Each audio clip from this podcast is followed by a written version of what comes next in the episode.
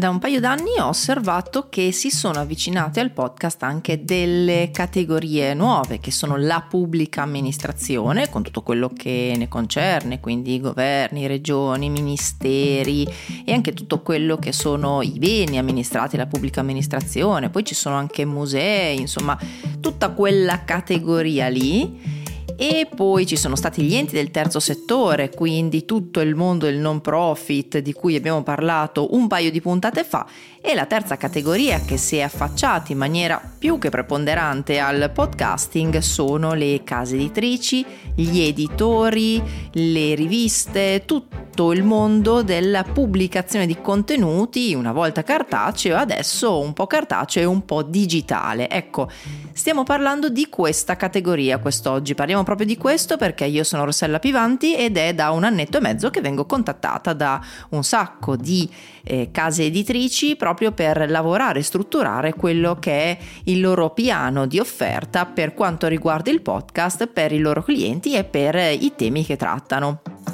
Oggi infatti parleremo di come le case editrici, gli editori e tutti quelli che sono le riviste online possono beneficiare del podcast e come possono inserirlo all'interno della propria strategia. Partiamo dal fatto che per queste categorie, a prescindere dal tema, ci sono almeno quattro possibilità. Sono i podcast editoriali, i podcast pubblici redazionali, i branded podcast o i podcast multibrand e ve li vado a raccontare uno per uno così vediamo se magari può fare al caso vostro. Il podcast editoriale è il classico podcast che l'editore realizza e che potremmo chiamare original, quindi l'editore che si occupa magari di vini, quindi crea riviste sui vini, articoli sui vini, tutto quello che è la comunicazione del mondo del vino, per fare un esempio, potrebbe fare un podcast che chiameremo editoriale, quindi originale, parlando dei propri temi. Quel podcast quindi sarà interamente prodotto da quell'editore, uscirà sotto il nome di quell'editore, quell'editore ne sarà completamente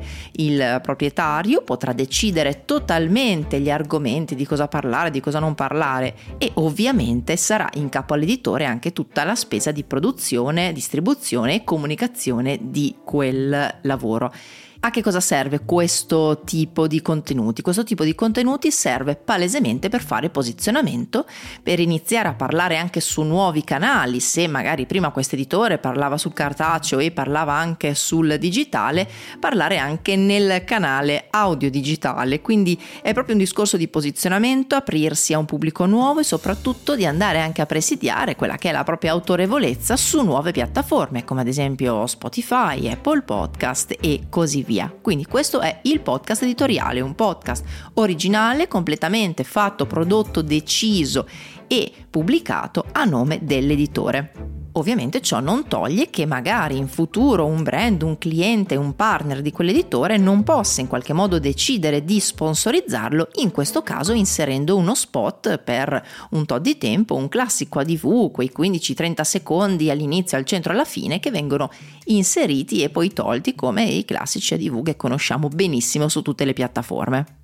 Se invece il cliente, il brand partner di questa casa editrice, di questo editore vuole entrare in maniera più eh, ingente all'interno della produzione di questo podcast, mettendoci anche lo zampino per quanto riguarda i contenuti, possiamo parlare del podcast publiredazionale. Il podcast publiredazionale, esattamente come si fanno gli articoli chiamati appunto publiredazionali, sono degli articoli creati per quello sponsor, quel partner. Cosa vuol dire? È un podcast creato a nome dell'editore. È un podcast però che al suo interno contiene una parte di contenuti e tematiche decisi insieme al brand partner e quindi in questo caso il budget della produzione, magari di quella singola puntata o di tutta la produzione sarà a carico del brand partner. Il brand in questo caso compare con la dicitura supported by. Quindi questo è un podcast che come il precedente esce a nome dell'editore ma è supported by il determinato brand. Ovviamente qui sta alla capacità dell'editore di capire quello che è il trade-off, quindi quello che è il giusto bilanciamento tra creare un contenuto che sia veramente interessante per il proprio pubblico e non un mega spottone e invece accontentare anche quelle che sono le necessità del cliente. Facciamo un esempio sempre nell'ambito dei vini, visto che ci viene facile oggi parlare di questo, magari un'azienda vitivinicola vuole parlare di un determinato argomento, incarica all'editore con tutti quelli che sono i suoi giornalisti, i suoi specialisti di parlare di quell'argomento. Come vedete in questo caso il contenuto è tutto completamente in mano alla redazione, ma l'argomento a monte era stato deciso assieme appunto al brand partner. Se ci spingiamo invece verso la terza modalità, andiamo nel branded podcast. Ecco, a differenza dei precedenti, il branded podcast non esce a nome dell'editore, a meno che non ci sia questo desiderio, questa volontà. È una produzione in conto terzi, quindi il brand partner si appoggia all'editore come eh, casa di produzione, service di produzione per produrre dei contenuti molto specifici, molto verticali che però vengono prodotti interamente a nome del brand e vengono decisi completamente insieme al brand. Ovviamente anche qui la capacità dell'editore sarà di comprendere quello che è il desiderio e l'obiettivo del brand, ma saperlo anche orientare verso un contenuto che non sia uno spottone, ma che sia ovviamente interessante per quello che è il pubblico, la nicchia di pubblico che ascolta quel tipo di contenuti. Io insisto molto sul fatto che il ruolo dell'editore è soprattutto quello di guidare il brand affinché il contenuto sia un contenuto effettivamente podcast e non una pubblicità camuffata, ma in questo caso l'editore fa semplicemente da service di produzione, mette in campo le proprie capacità, i propri giornalisti, le proprie giornaliste, gli esperti e così via. Quindi se fino adesso abbiamo visto il podcast editoriale, che è una produzione completamente in capo all'editore, il podcast publiredazionale che vede il supporto di un brand e magari l'accordo eh, su determinati temi con quel brand, al terzo posto abbiamo il branded podcast che invece è un lavoro completamente fatto dall'editore per il brand che ha un controllo